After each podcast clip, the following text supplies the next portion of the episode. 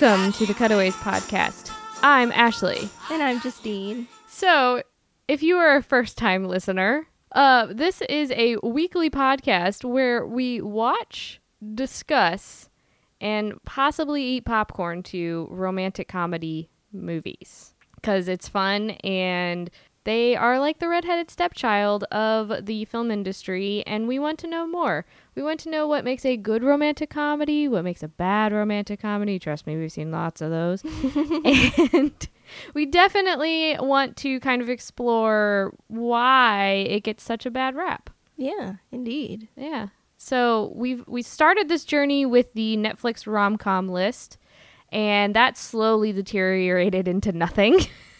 I mean, there still are, are movies. There are just less. There's lots of less. Lots less. We were supposed to have some weird trippy shit in the 70s, and then that all went away. Mm-hmm. And then, yeah, then Miramax went away, and then we lost everything. Yeah. so we're kind of doing like a mismatch of an essentials list and also what was on or is on the Netflix list, and we kind of are still chugging along after the apocalypse. Post apocalypse. We're we're a post-apocalyptic podcast, guys. Yay. So, what are we watching today, Justine? Today we're watching an essential. We're watching 1993's Groundhog Day. Yes, which I have never seen. That's so crazy to me. I, wa- I, I feel like I watched it this year already on Groundhog Day. I like know what it's about, and I've seen clips of it, and I think I've possibly seen the ending, which is like Sleepless in Seattle, which I don't understand how ha- how it happens. It just does, but I don't really remember everything. So I know it has Bill Murray in it. Oh, yeah, it's a good one. Here's the description from DVD.com. Sent to cover the annual appearance of world famous groundhog Punxsutawney Phil, a self centered TV weatherman unleashes his bitterness and soon realizes he's doomed to repeat Groundhog Day until he learns that his actions can affect the outcome. Okay. Mm. I like the description. It's very, what's gonna happen? I like that he's a weatherman mm hmm. because he's supposed to predict the future in the weather. Oh, And, yeah. yeah, I like that. I like this. It stars Bill Murray, Andie MacDowell, Chris Elliott, and it's directed by Harold Ramis. Is this our first Harold Ramis movie? Yes, I love Harold Ramis. it's not our last, but it's our first. I know. He should have made more movies while he was alive. Yeah. This movie's rated PG for some thematic elements. That's very descriptive and not so. What? I think it's referring to um suicide attempts. Oh, because it's not very s- specific. That's what it's rated PG for. Like, how how would you base your like movie going experience with your child based on some thematic elements? Like that doesn't describe anything. No. No. But this is early 90s. They got away with a lot of stuff. Yes, they did. Kids could watch anything, and we're fine. Yeah, we're we're fine. It's an hour and 41 minutes, and it's rated four stars on DVD.com. Oh, that sounds nice. Why only four? This like movie is like a cultural cult classic, isn't it? It is. Yeah, should be rated higher than four. I don't know. That's why they're cult classics. They're not like instant hits. Okay, okay.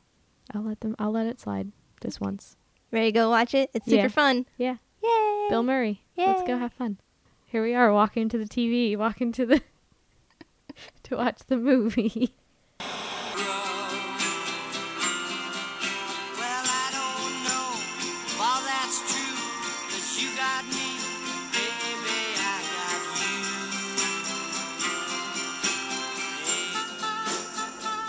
everyone, and welcome to the Cutaways podcast. I'm Ashley, And I'm Justine. and we just watched Groundhog Day. it's Groundhog Day. Get outside, campers. It's cold. yeah, I feel like we need one of those like uh, like uh, sound machine thingies, like the little. Oh, little like Yeah, yeah, little whistle guy. yeah. All the whistles and the bells, the bells and the whistles. Put your booties on. So we watched Groundhog Day, From Columbia Pictures. aka Sony. Mm-hmm. Well, Sony now. yes. Columbia then. Yes. Sony now. Yes. I we live, live. Yeah, I live. Yeah. I live closer to them You than do live you closer. live, but uh, it's around the it's in the neighborhood. yeah. It's there with a rainbow and everything. Bill Murray. Yeah, that's the like uh, that's the headline for this movie. Bill Murray gets trapped in a single day. Mm-hmm. What will he have to learn to finally escape it? Dun, Could dun, dun. could it be the path to self enlightenment? According to Harold Ramis, yes. Yes. That is what it is. you have to be a civil servant for a little while. mm-hmm. You have to fall in love Mm-hmm. and understand the true meaning of life.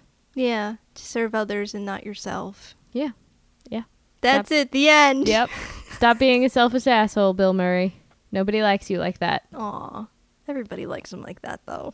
Well, yeah, like as Bill Murray, but not like As Phil Connors. as Phil Connors. I really wanted to say Phil Collins for a really long portion of that movie.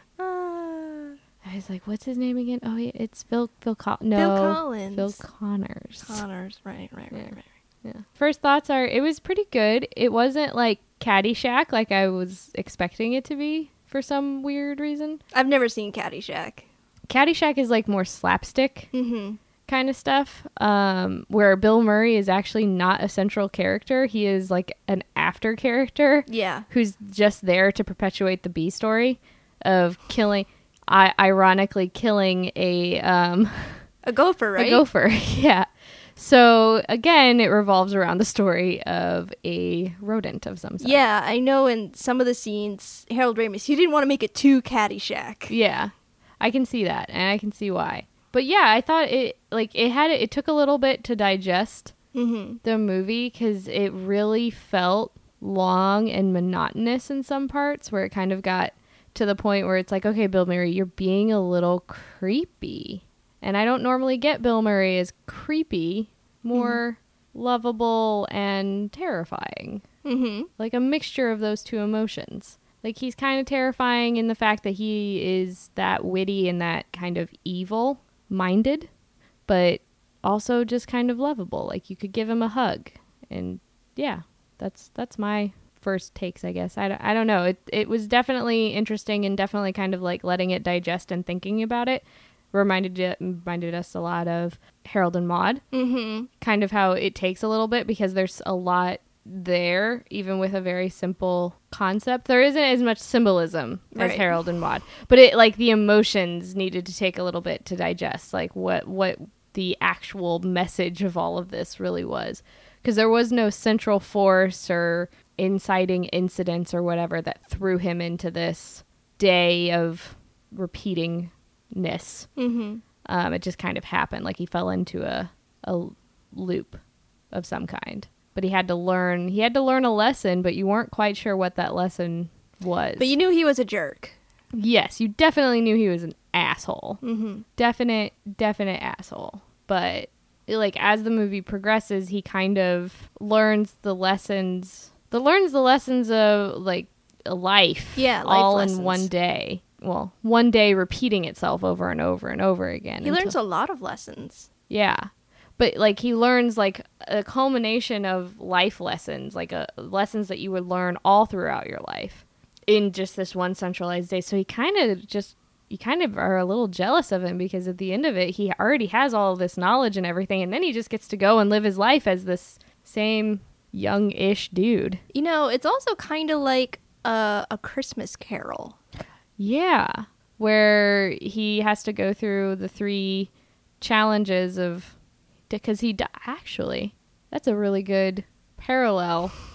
Well, because he has to learn. Have you seen Scrooged? I have not seen Scrooged. It's a Bill Murray. It is Bill Murray. I know it's Bill Murray. I haven't seen it, but yeah, he has to learn the like the lesson of humbleness and like what death kind of is and and, what how love. and what love is and what like the respect that each of those things deserve. So he does have to learn things, but it's not like in your face about it like a Christmas Carol, where it's very here are your three ghosts, here are the missions and and things that you have to go on. With this, he has no like guiding force Mm-hmm. whatsoever. It's just he has to sit there and go through this same old, same old. Every single day, he wakes up to the Sonny and Cher song, to the same radio announcement. He has it memorized in the end. And then he thinks that he has to perfect the day Mm-hmm. when it really isn't that he has to perfect the day. He has to perfect his humanity Mm-hmm. in a way. Like what what it, it what is it to be be human kind of thing. It's a very deep simple concept though. I don't think I'm like explaining it No, I think the- you got it. Oh, okay. You're you're sitting there and you're going on this wild ride with Bill Murray in in these really comedy bits, but you're actually seeing something that that does happen in in life in general. You go through your day to day kind of thing, and it does start to feel very monotonous and very boring. And it's because you're not focusing on the actual little minute details of of being human, of mm-hmm. Taking care of somebody who is l- like lower class or lower than you or having respect for life like no one's going to die on my watch kind of thing and all that like you you experience that but it's so subtle and so minor that you don't really think about it in the overall picture until a little bit later on at least Mhm. that's how it was for me Yeah. Yeah, you're right in that it's you can be jealous of him because he's lived all these years and hasn't aged at all. Yeah. And then gets the opportunity to start, you know, living again. Yeah. And not being a jerk. And being a weatherman who, you know, is kind of a little bit well off in the community and, you know, having a little bit more respect for the small town that he was stuck in for God knows how many years. Um, my first thoughts were well, when I was assembling this list for our essentials list, this movie had come up on top lists of best romantic comedies. I never thought of this movie as a romantic comedy. Yeah, the romance side of it is really kind of almost an afterthought. Mm-hmm.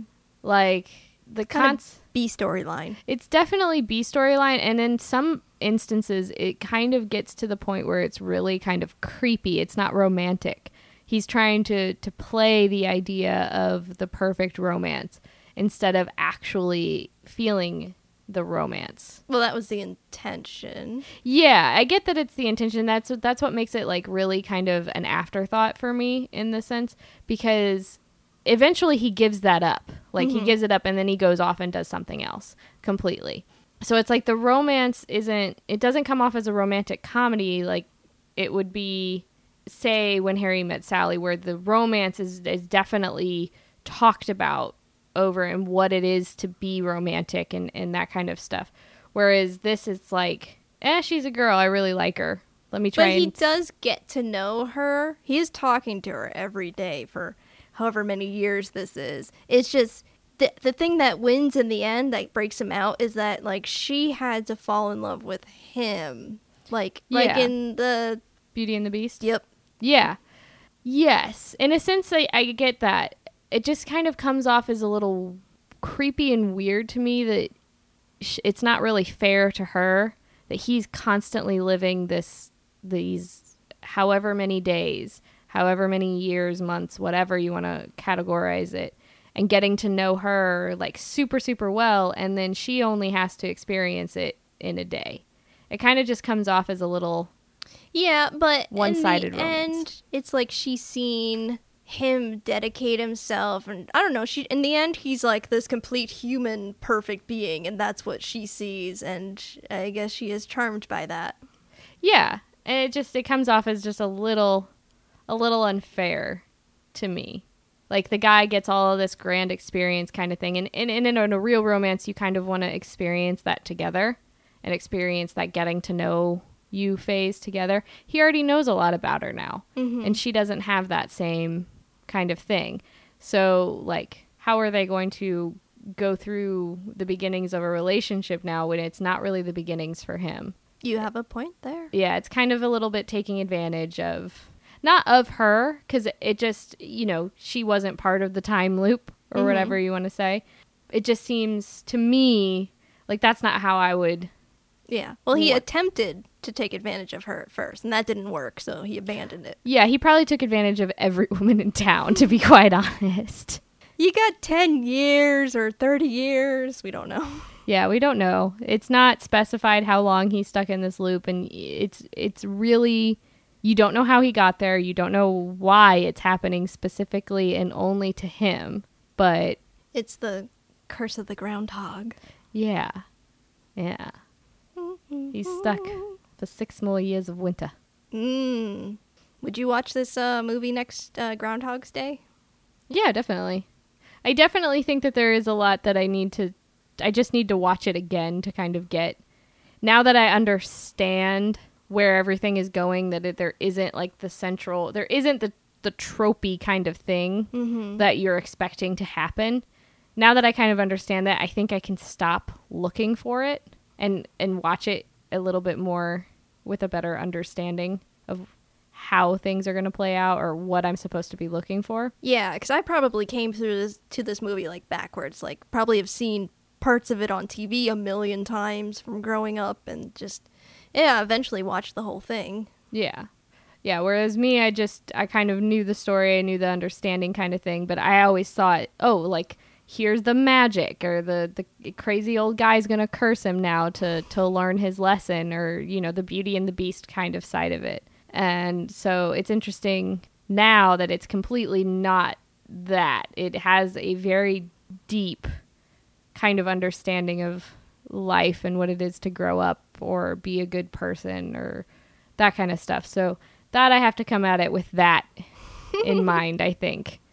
Like trust Bill Murray, let him go, let him take you on this crazy ride. Yeah, and that's what it really is. It's a crazy ride with Bill Murray driving. With a gopher on or not a gopher, with a groundhog on his lap. with the groundhog. Don't drive angry. Seriously, that's what my sister and I we send that gift to each other every Groundhog's Day.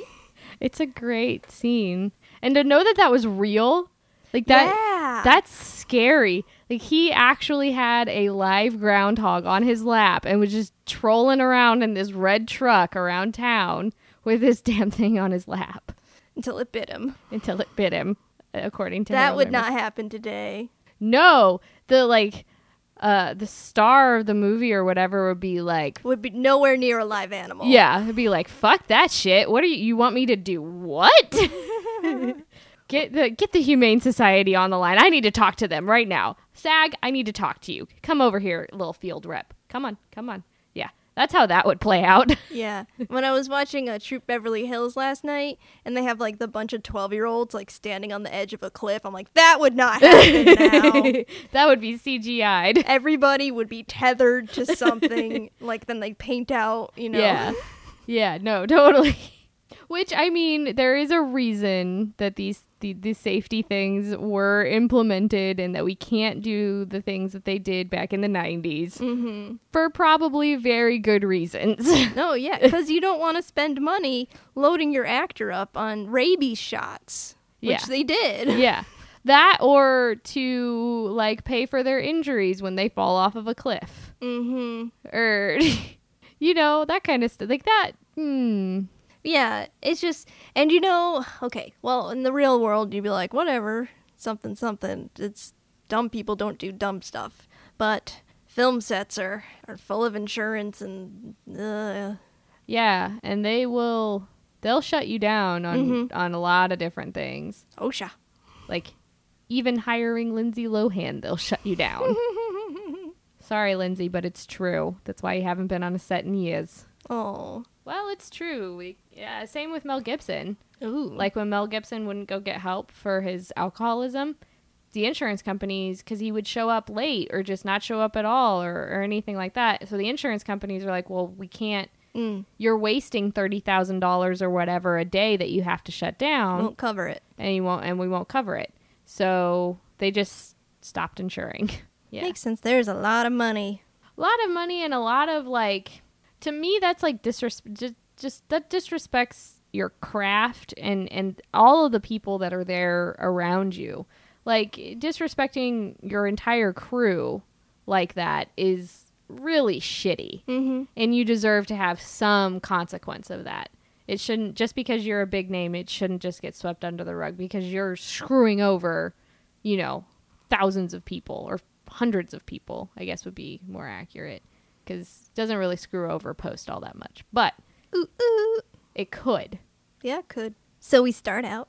We start out on my birthday. Phil Murray is a weatherman in Pittsburgh. His name is Phil. Collins. Connors. I did it. I see. I knew I was gonna do it. I I did. know you did accidentally. I saw it. His name is Phil Connors. um, this is his fourth year in a row traveling to Punxsutawney, Pennsylvania, and he's a jerk. He's not just a jerk. He is an asshole. Like he is somebody that I would want to punch. He's like egotistical, calling himself talent. Egocentric. Ego- very narcissistic. Mm-hmm. Very narcissistic. All of the words that are described to, as insults for people that just don't think about anyone but themselves or try to think about anybody but themselves, that is him. He is the stereotypical white male jerk off. This is definitely a stereotype of actors Mm-hmm. but stereotypes unfortunately as horrible as they are do have some grain of truth to Mhm. them He also has um I don't want to say delusions of grandeur, but he's like, "Oh, I'm leaving this small, you know, junky stupid station. They're going to want me in the big city soon." a major network is trying to contact me guys Mhm. like they want me bad that's how it was that's Yeah. how he was he was like like whoring himself out to fictional things that haven't really happened Yeah, and he's just can I say he's just a weatherman. Just a weatherman. Are like weather were weathermen like huge deals back then? I guess they kind of were.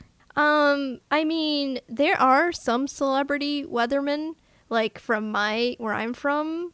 There's Tony Petrarca, and in like Chicago, there's what's his face. I only know the ones from St. Louis. Bill Murray could would like really make a really good weatherman. He'd be funny. He was a really good weatherman in this movie. Yeah, needed more of that. yeah. Just a hint. So he's got a new segment producer for the the uh, location shoot, the field shoot. Which should we explain to the people how producers work? if you can. Well, in news, they're like your they're like your director.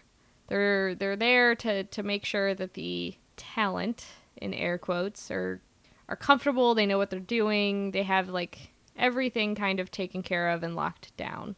And they get all the they make sure everything is they get all the footage for the yeah, Yeah, for and the cuts. and they they're the ones who have the the headset on. They're the ones who connect you to back to the network if they're going back to network, if it's live or all that jazz. So they do everything. Yeah, they're like your handler. And um his new producer is Rita. Rita. Andie MacDowell. Yeah, that's Uh, who it is. she's a Hallmark darling now. I didn't buy the Cedar whole. Cove. I didn't buy their chemistry. No? That's one thing. Maybe that's why like the romance thing just felt so B plot. I feel like I never really cared. It was just all about funny things with Bill Murray. Yeah, that's definitely what the movie like focused on centrally. I just I don't I didn't feel like these two people needed to be together. I didn't feel she wasn't very good at slapping. she wasn't on the same level hmm as he was. Kind of not not level per se, but I guess like acting wise. Like when Bill Murray does his character, you he always has just a semblance of Bill Murray left in him, And he vamps it up a lot. and then he vamps it up a lot. Yeah, so it's like he it feels very natural. Whereas she kind of came off as I'm going to deliver these lines now or I'm not going to have that same kind of fluidity to But she had her southern charm. Yeah, and buy it. I guess it's cuz I'm from southern Missouri. Technically southern Illinois, but Yeah. semantics, man. Semantics. we also have Larry, the, the camera op. Who is Lily's dad? Yep. Mr. Aldrin. This is what he left her for. This is what he left her to go do. Hmm. Okay. He's funny. Oh, he's great. He's he's a he's a they're like all TV actors. Yeah. I feel like, and then they put them in this movie because it's like, and even like the guy who plays Ned Ryerson, he's always in something. These are all people you've seen places. yeah, they're all in something. Mm-hmm. Whether it's some, I think I feel like some of them have done some like feature work too, just as like character background Yeah, actors. Or they're good character actors. actors. Yeah. you're right about that. So, so the trio, Because we always have to have a trio. Harry, Ron, and Hermione. Yes. Actually, that really works really well. yep, that's just how we're calling them from now on. So Harry, Ron, and Hermione arrive in Punxsutawney. Rita has booked Phil a B and B. Because he can't stay in that crotchety ass hotel. That's basically what he calls it. Yeah, and also I think he just wants to be difficult now. Yeah, and I'm not sure like why. Like that's what he is as a talent. Like, oh, I can't drink coffee. I only drink cappuccinos. He's like, I'm Hollywood. You I'm- are in Pittsburgh, Pennsylvania. I'm Beverly Hills and you are the Valley. Mm. Okay? Okay. Mm. Three snaps and a Z formation. So yeah, nothing really happens at night. But then we start the next morning with the uh, alarm clock, six With- a.m. and Sonny and Cher and some I Got You Babe mm-hmm, and some radio show with some weird people. mm-hmm. And So yeah, we're just gonna go through his typical day. yeah, it's just his normal first day. There's a And- guy he runs into in the hallway. He's a jerk to him. He's a jerk to everyone. Yeah, he meets the proprietor of the B and B and does the whole "Oh, I only drink cappuccino, blah blah blah, and he's a jerk, and he's like, I'm definitely leaving. 100% chance of Departure. departure. Um, yeah, I keep writing like everything. He's a jerk and is a jerk. And is a jerk. He seems the he sees the homeless guy. He pretends to have He does that quite often. yeah. And that's just kind of a dick move Mm-hmm. than just straight up. Ign- Actually, it's all just a dick move. Instead, well, just set up saying like sorry. I don't know, Yeah. but he did have money. I always say I don't have cash or like I'll get you f- some food or something. Yeah. Well, I never have cash, so I'm Yeah. always like, I, there was a woman sitting at the bus stop the other day, and she's just like, "Do you have money?" For, and I'm like, I, "I really don't have any." Yeah. She's like, "You don't?" I'm like, "I really don't." Yeah. I just in Chicago, I had one and this has like freaked me out ever since. I had a guy uh I had just gotten done grocery shopping and I was walking back from Jewel downtown because this is when I was living um, in Printers Row, so I was still downtown. And Jewel and Printers Row are pretty close to one another. Printers Row is like right behind the film building. mm-hmm. So I was pretty close. And he followed me from the red line stop, which I think was Jackson. Uh, Roosevelt. Roosevelt. No, it was Roosevelt. That's right. And um, followed me from there, which is a good like three blocks. Oh yeah, that's a long distance. To my apartment door. And I said, I can give you like here, here's an apple. Here's like this. I can give you that. And he's like, No, do you have any cash?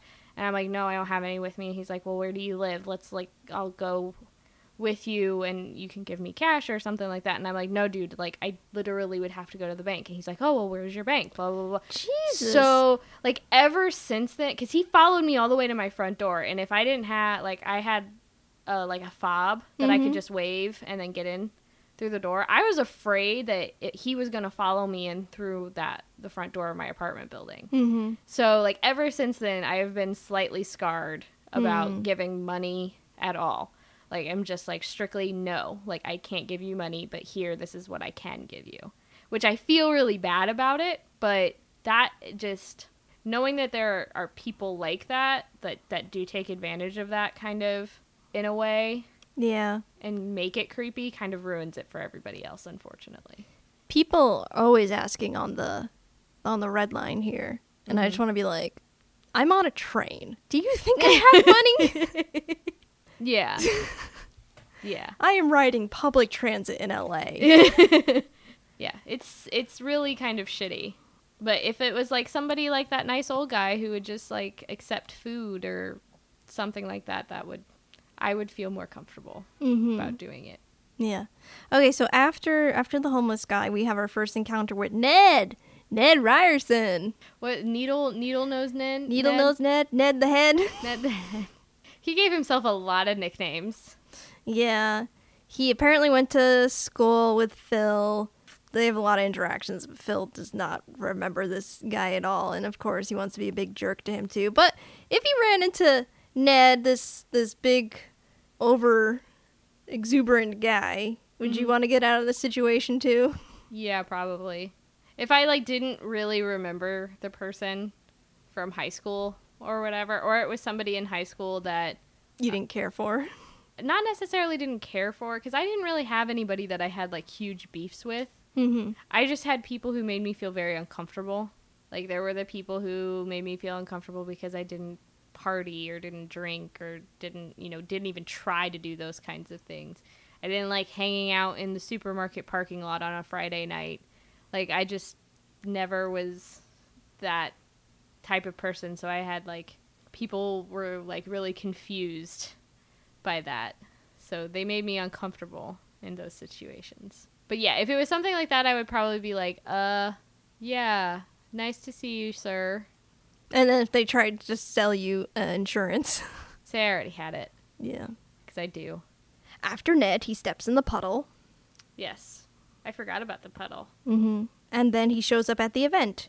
And he's a jerk to Rita. He's a jerk to Larry. And he does his segment. And Phil sees his shadow. He's a jerk to his viewers. Mm-hmm. Yeah. That's the thing. Six more weeks of winter whatever. So they're trying to leave. And the blizzard hits on their way out. And the roads are closed. So they go back to Punxsutawney. Where there's no hot water. No. And then the magic happens. The snow falls. It's like in um the magic snow from Home Alone. Mm-hmm. The alarm goes off at 6 a.m. 6 a.m. Sonny and Cher, he's like, Great job, guys. You played the same tape from yesterday. Yeah. Same song. Same, same everything. So, so he's weirded out. He's super weirded out.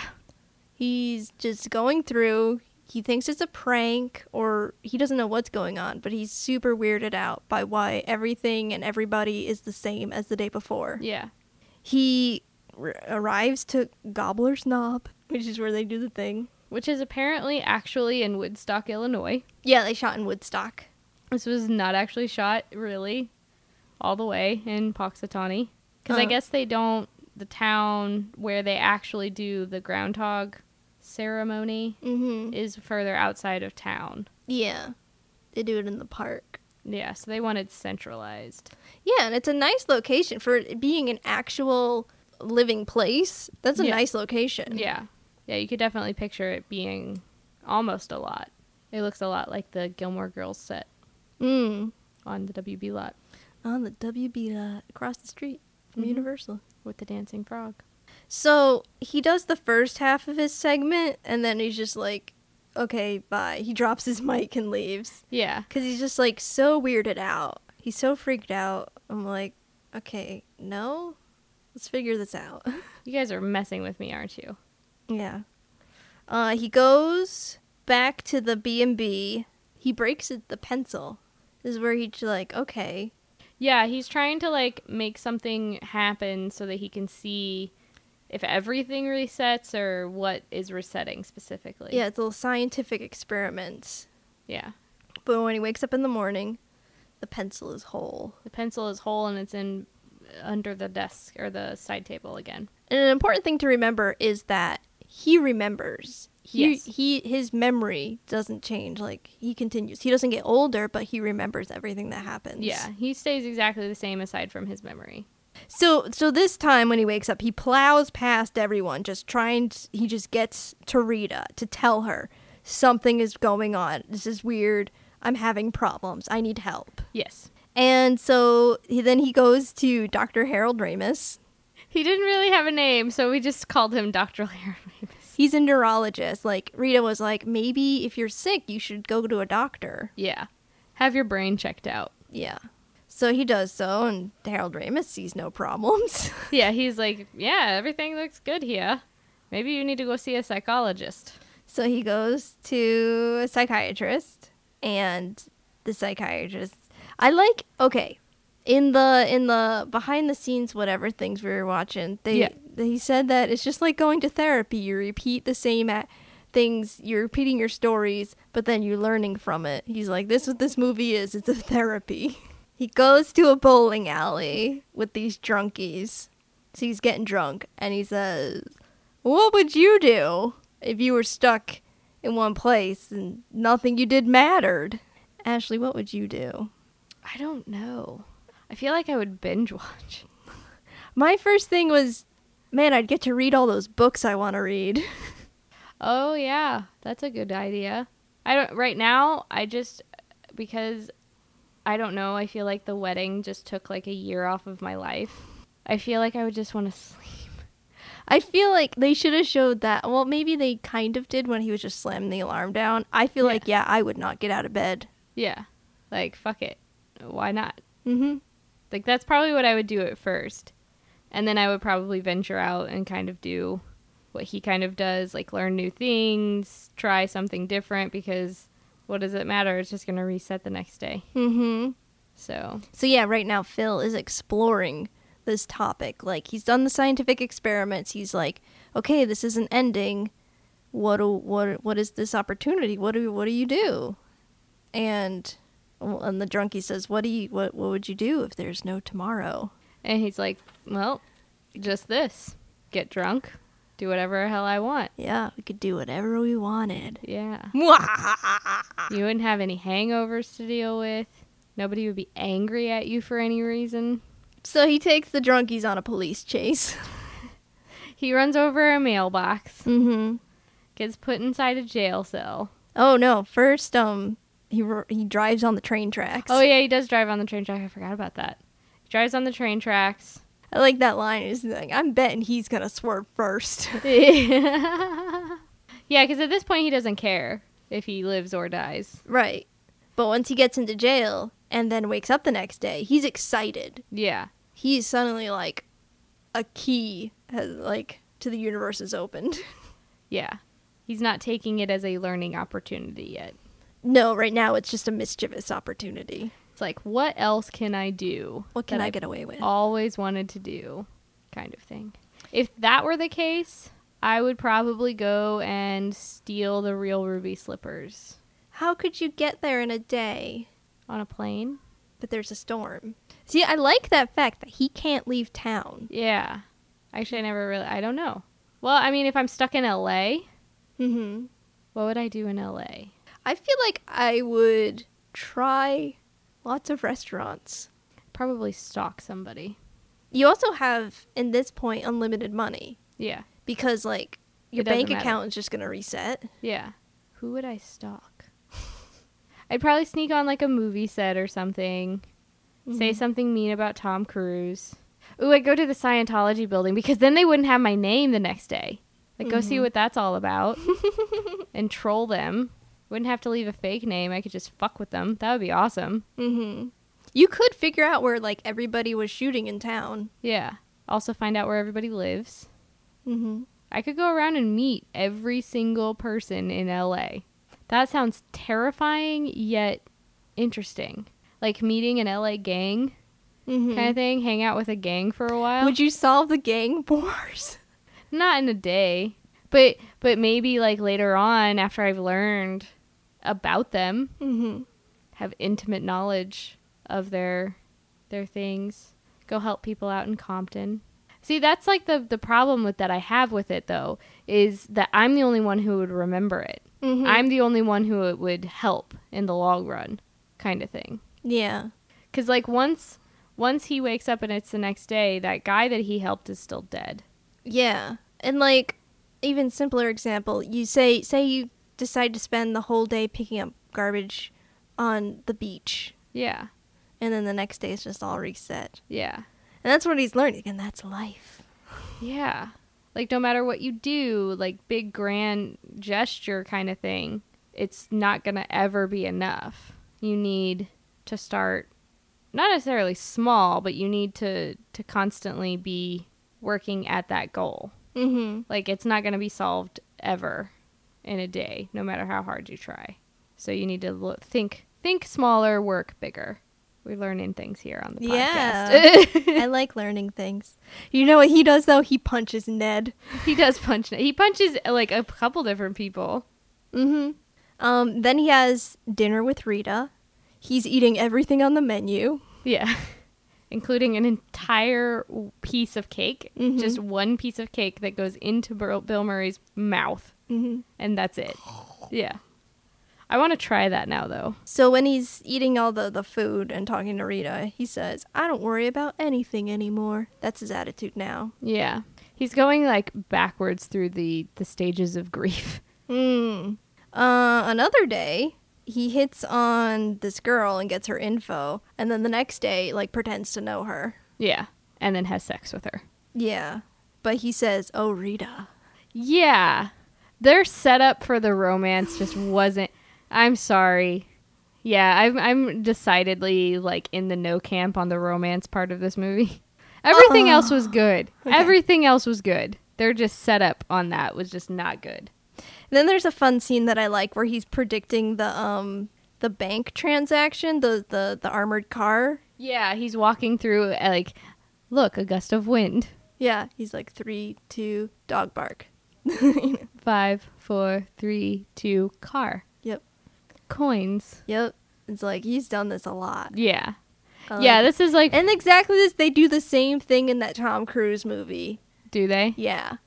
I've heard the only redeeming grace of that entire movie is that Emily Blunt is just so good in it. She's really good. I'd Yeah. say watch the movie. I just don't like Tom Cruise. Short little gremlin man. He buy he buys that expensive like western outfit and that car and stuff. Yeah, because he's Dirty Harry. And I like how he's like, I've seen this movie. It's a good one. Seen it a thousand times. Yep. Um, at the truck with Rita. What do you do with one day left? And then he gets to know Rita. That's like his new mission Yeah. is get to know Rita. Gets to know Rita's type. Um, one thing of Rita's type is that he plays an instrument. Um, they have the "Can I buy you a drink?" sequence where he learns the drink she likes, what she toasts to. He learns how to play the piano He learns French. because he's learned that she was a poetry major and she Mhm. studied French poetry. Uh, they make a snowman. They do dancing. Like she likes the day. She's like, "This has been a great day." Yeah. He invites her inside. They're kissing. It's too fast for her.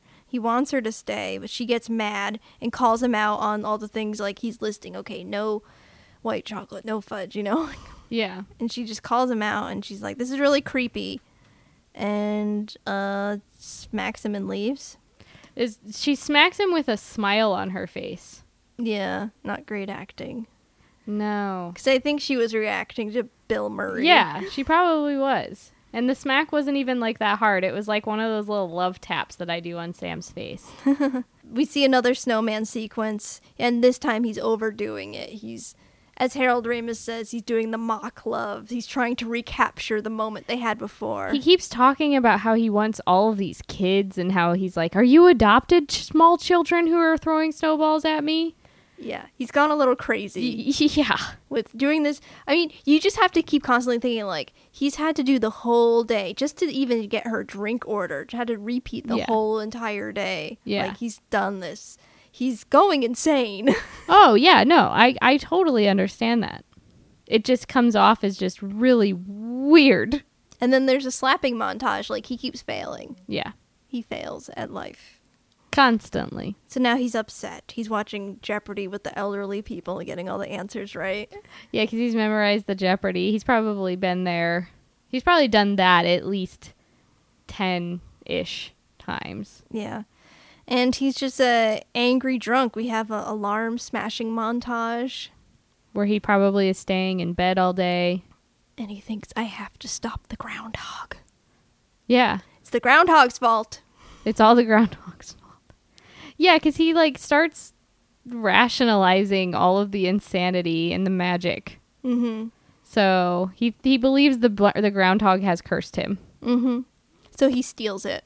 He steals it, and they go on a wild goose chase across the town, to through the the woods Mm hmm. into a quarry. where then he proceeds to let the groundhog drive because at some point you're that insane. Don't drive angry. Don't drive angry, tells the groundhog that. And then proceeds to drive off the side of a cliff Mm-hmm. while being chased by the groundhog committee, his van, his news van, Mm-hmm. and the police. And the uh what's his name? Camera guy, Larry. Larry, films the entire thing Yeah. as the car goes off the cliff and smashes. And Rita is like, "Oh, Phil." And he's like, "Oh, you never know. He might be okay." And then the truck explodes. Mm-hmm. He's like, "Oh, not so much after that." So then it's six o'clock again. Yep. And then we have a montage sequence of more suicide attempts. Yes, with a toaster, jumping off of things, getting hit by cars. He's tried everything. Yeah. You even see him in the morgue Yeah. after he jumps. So it's like he's he's dead dead. And Sam did bring up like is he actually feeling does he remember the pain? Does he remember actually dying? That's an interesting thing that it's like never really explored. I'm gonna say probably. He remembers everything else. Yeah, so he would probably remember death. And he I mean he's dead for a considerable amount of time. So yeah, he's having dinner with uh, Rita again. He says, "I'm a god." Lists all the ways that we didn't even see him t- attempt to kill himself. Yeah. It's like I'm not the god, but I'm a god. I'm immortal. I don't know how.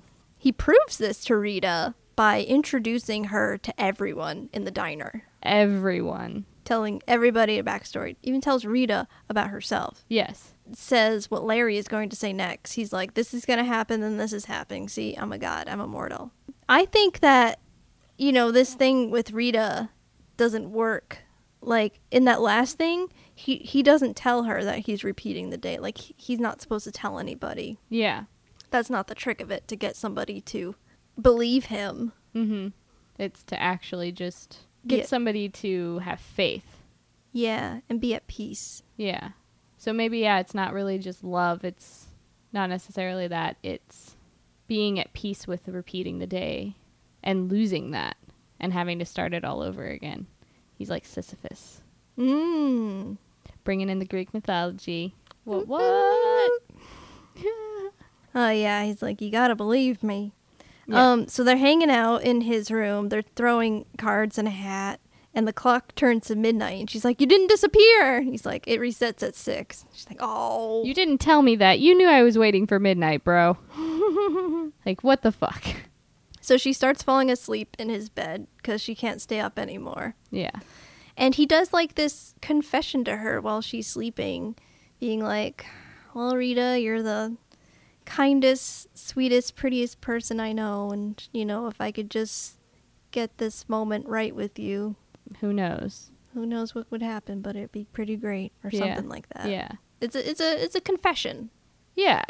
And it would I think it would come off as just sweeter or, or I don't know, as as more genuine if you actually saw him have just like a second of genuine affection for her. Yeah, well, I think also the point is because he also says, "I don't deserve someone like you, and I wish I was as kind as you," and that's Yeah. what sets him down his next path. So she is inspiring him to change. Yeah. But he also goes on how he he knew the first time he saw her, he knew like all of these things and I never told you. And it kind of implies that they've been working together for at least a little bit of time. yeah, it's not believable because in the beginning, doesn't she like? Doesn't Larry like? Hey, that's our new segment producer. Something like that. Yeah. And so it just it if you had had some genuine like just a look or just a shot of of him genuinely looking like he has a fleck of uh of emotion. It doesn't even have to be just a, a spark of positive emotion because you, you definitely see him go through these negative emotions with her when they're driving up to Punxsutawney with um, with Larry in the van and he's making fun of her and all that kind of stuff. And I guess it could be well he's kind of stuck in the maturity of a 12 year old and that's just how he shows affection. Mm-hmm. but that's not that it's not conveyed like that. So you need you need like a little just a little breather bit of that for me to feel like the the re- the romance is is believable or at least to call this a rom-com because I still I I think this is more of a it's a comedy. It's a comedic fantasy. Yeah. But it's not a rom- romance. Like that's not the chief genre of it. So it's interesting that people have labeled it as a romantic comedy. So, so he's going to be kind. He, in this next alarm, gives money to the homeless man. He brings coffee to his crew and is nice to Larry. One of the things, you know, he says, "Oh, I was talking to this guy. We can get the shot over there. What do you think, Larry?" Like putting in Larry's creative input. Yeah, no, that's very important to show the shift. Mm-hmm. So he's a good worker. He gets his piano lessons. He learns Italian. He's learned ice sculpting. Um, his piano lessons improve. Um, He's learned French. Mm-hmm. And then he starts helping the homeless guy. He realizes that the homeless guy dies every night, Yeah. and he's trying to prevent this. And the um the the doctor's like, it's his time. Yeah. He's going of old age. Yeah. So it's just like no matter what he tries to do to help, he dies every Yeah. time. It's sad, but that's It's the other life lesson of there's nothing you can do about that. there's nothing you can do about death. You can't run from it. Mhm. Can't hide from it. So he becomes like the ultimate weatherman. He does like that big speech Yeah. that like everybody is like, "Oh, that touched me. It's so great." yeah, it had some like he be, he philosophized the weather. Mm Mhm. He's like, "What is winter?" I don't like stuff like Yeah. Winter is not just the culmination of precipitation falling from the sky. Da da da da da da Mhm. da da da da da. But I feel like at this point like uh she's interested in him now Yeah, she's she's warming up to to the idea of him. cuz you got to think in her mind last night he was a jerk who was hitting on her. Yeah. So she's like, "Where where do you what are you doing? Let's go get lunch." And he's like, "Sorry, I got errands to do." So he's like putting everybody else first ahead of what he wants, which is her. Yeah. He becomes a superhero and he saves everybody in the town and does good deeds. Catches the kid who falls out of the tree. Changes the tire for the old ladies. He um Heimlich maneuvers the guy. Yeah. Who's choking. Mm-hmm. We find out later that he he has saved a marriage. Saved a future like a s- uh, prevented somebody from having second thoughts. hmm Um, yeah. So then there's this party at the hotel, the Pakistani party. Yeah, it's like their little wrap up nightly Groundhog Day party. hmm And the whole town's there, and Rita and Larry show up. Larry's with uh, Nancy. Yeah, and uh, Phil is playing the piano like Ray Charles. yeah. He dances with Rita. He gets compliments from the town people. Like Mhm. everybody knows him now. He's town hero. Aw, it's so good. Just in the one day. yeah. It's so crazy. Yeah, I don't know. I don't know how realistic this bit is. It's definitely fantastical. hmm Then there's the bachelor auction. Yeah, and they decide to batch uh, to auction him off first. Yeah, he gets pushed up there, and then there's a lot of high bids. Goes all the way up to fifty dollars until Rita bids three hundred fifty-eight dollars and eighty-eight cents. It's all the money she had in her checkbook. Yeah. She didn't need to go that high. No, she didn't. So she she wins Phil. Um, they she gets to do whatever she wants. hmm As long as it's legal. Yep. She leaves. Um, they do a little ice sculpture where he sculpts her face. That was insane. that was like that looked like somebody who had been doing it for like a hundred years. It was like um a Roman marble statue. Yeah, it was really good. Made out of ice. Yeah, and then they they kiss, and then Mhm. there's magic snow. Yeah. That was the first change. Mm-hmm. It wasn't supposed to start snowing at that point in time. And uh, so the snow kind of elicits that that there is possibility to change. Mm-hmm. And then we see the alarm again, and it's Sonny and Cher, and we're like, oh, Yeah. But then wait, the announcer guys come on and say, "Nope, we don't want this song anymore." we played that yesterday. And then we see Rita's arm reach over and turn the alarm off. And he is stunned. Yeah. He's like, something's different. She like, is different bad? And he's like, anything different is good. yes. Because who knows how long he was stuck in that loop. Yeah.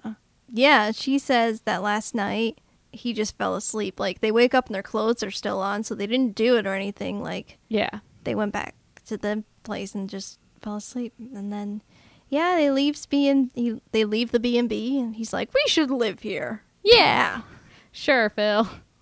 and that's how it ends. Yeah. It ends on a weird kind of interesting note of just life moves moves on eventually. hmm And the whole what's that phrase? Uh, when I feel like John Green says this phrase a lot. When nothing matters, then everything matters. Yeah. That is the correct phrase. Hello, Xander. I think it's a good movie. Yeah. Yeah, I like this movie. I think it's a positive movie. yeah. It's one that I will watch again. And it is like I just realized that it's just like Scrooge and you know Christmas Carol. Yeah. it really is that. Definitely not necessarily a romantic comedy. yeah, like I said, I was surprised that it came up. Yeah, me too. Okay. We got to rate. I'm going to give this movie four pieces of cake Ooh, good one. shoved in face. Shoved in the face. yeah.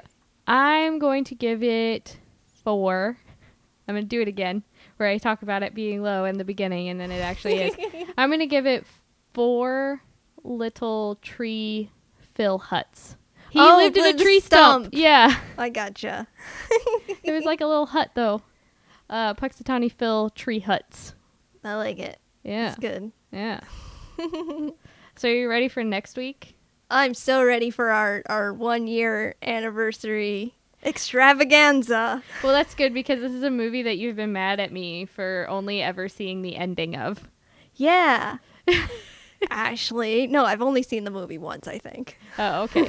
well, you got you're like, how have you only seen the ending of Sleepless in Seattle? Well, we're watching 1993's Sleepless in Seattle next I'm week. just a little mad because it's like the whole thing is is the build up to the end and you've seen the end. I don't know. I don't know. We'll deal with it. It's because blame HBO. Okay, I just I randomly would put it on and it would be the end, and that's just how it happened. I'm wondering if you want to watch the film that they based it off of. This is Nora Ephron, by the way. Oh, when I was watching the Nora Ephron documentary, You learned things. she says, you know, we've pretty much are as we've talked about, we've learned love from movies, which is Mhm. why she incorporates a lot of movies like Casablanca. And in this movie, it's um an affair to remember, remember which I watched and I cried. Yeah. I was wondering if you wanted to watch it before watching Sleepless in Seattle because they are like the same movie. Sure, I've never seen an affair to remember. So It's on Netflix. okay, Okay. okay. We have thank yous. We got a lot of thank yous. I know, And this is just in the past week. I know. Lots of things have happened in this past week. Crazy. It's because of Pretty Woman and, and Garry Marshall. Garry Marshall. He brought the love to the podcast. We miss you, Garry. Come back. Come back. So we'd like to thank, of course, Papa and Mama Gendron because we always thank them. Mhm. Nicole K, Wendy W, Evelyn, Melody G, Helen L, Samuel, who's over there, Matthew Porter, the incomparable Matthew Porter, Nick C, Aaron F, the Ripped Bodice Bookstore, which we finally got to visit. Mhm. That was awesome. Um, the Fictional Females podcast, JB, Nessa, Movie Geek Cast, Danielle B, Woody W, and all of our friends on Instagram. Yeah, we got a lot of likes, and you know I can't You can't just like, yeah. I can't thank everybody. Yes, if you would like to be added to that thank you pile, I'm going to go with a pile because it sounds more fun. It's like Yeah. where the wild things are. Come say hi to us. Yeah. Find us and listen and download our episodes at thecutaways.com. Please leave us comments, rate us, and subscribe to us on iTunes and Stitcher. We're also on Facebook and Twitter as at Cutaways Podcast. And we're now on Instagram. And we're now on Instagram as at Cutaways Podcast. Yep. So should be pretty easy to remember on the social media. All the same. Yep. No the. Just cutaways. Boom. Boom. So we'll see you next week where we will cry a lot. Yay! Bye! Bye! Thanks, Sam.